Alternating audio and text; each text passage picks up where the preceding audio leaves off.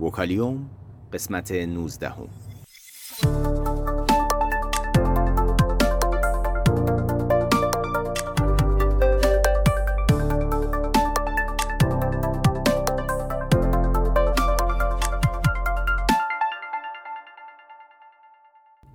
صدای ما را از آسمان نمای گنبد مینا در منطقه فرهنگی گردشگری عباس آباد تهران میشنوید.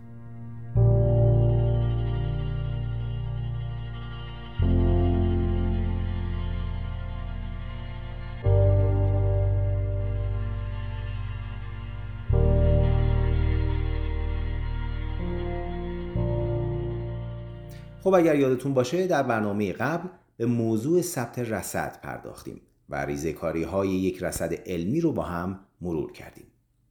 این بار می‌خوایم به سراغ رصدخانه‌ها بریم و اهمیت این فضاهای کوچک و محقر رو به اتفاق بررسی کنیم.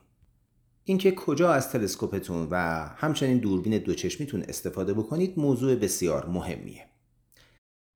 برخی از رصدگران برای این موضوع هیچ انتخابی ندارن و بنا به عللی مجبورن از بالکن، وسط خیابون یا روی پشت بام خونهشون یا حتی از پنجره اتاقشون به رصد بپردازند.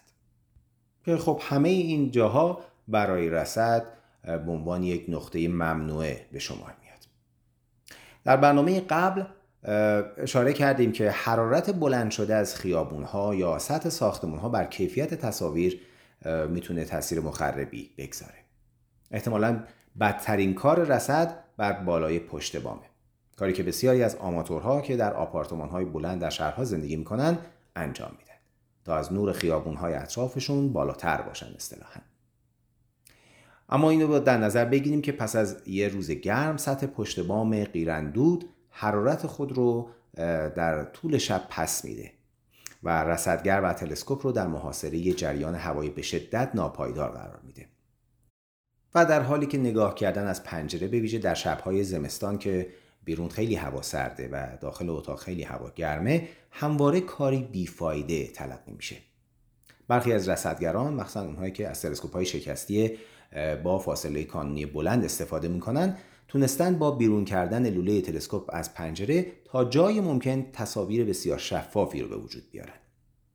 شاید لازم به گفتن نباشه که محدوده قابل رصد از آسمان در همه این شرایط محدوده و در مورد بالکن‌ها هر حرکتی روی اون یا اطرافش حتی کسی که داخل خونه داره راه میره موجب لرزش آزاردهنده تصویر تلسکوپ میشه.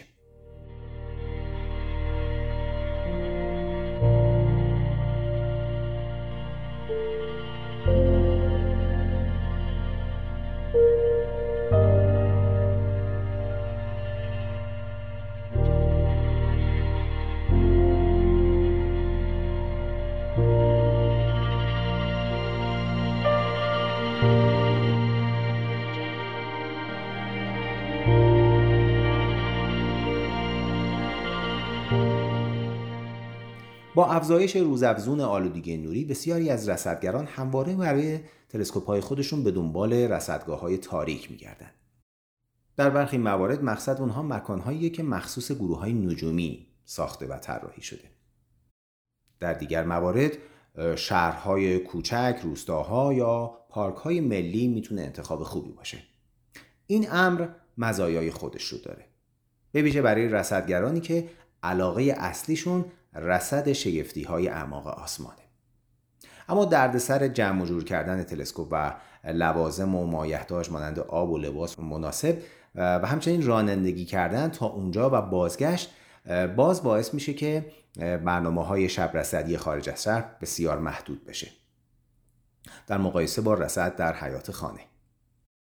و برای کسانی که بر این باورن که شهرها فقط میتونن ماه و سیارات رو به رصدگران و در واقع مخاطب خودشون نشون بدن، من میگم اینطور نیست. در بسیاری از شرایط برخی از درخشانترین کهکشان‌ها مانند آندرومیدا، همون MCO که در موردش صحبت کردیم، از قلب شهرهای بزرگ هم دیده میشه.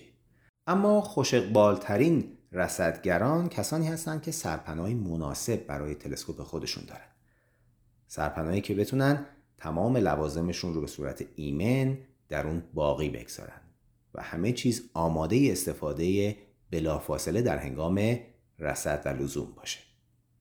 در برنامه بعد به رصدخانه‌های گنبددار و سقف کشویی و کلاً رصدخانه‌هایی که برای این منظور آماده و تجهیز میشن صحبت میکنیم. تا برنامه بعد بدرود.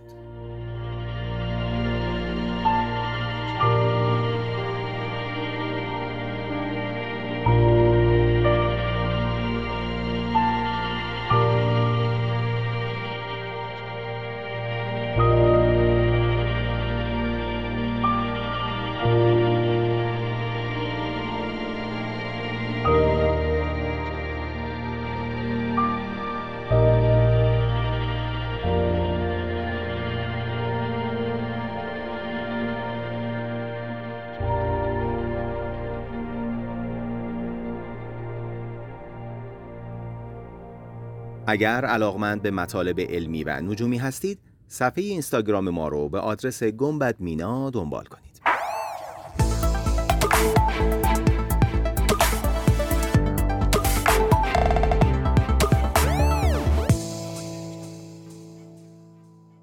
وکالیوم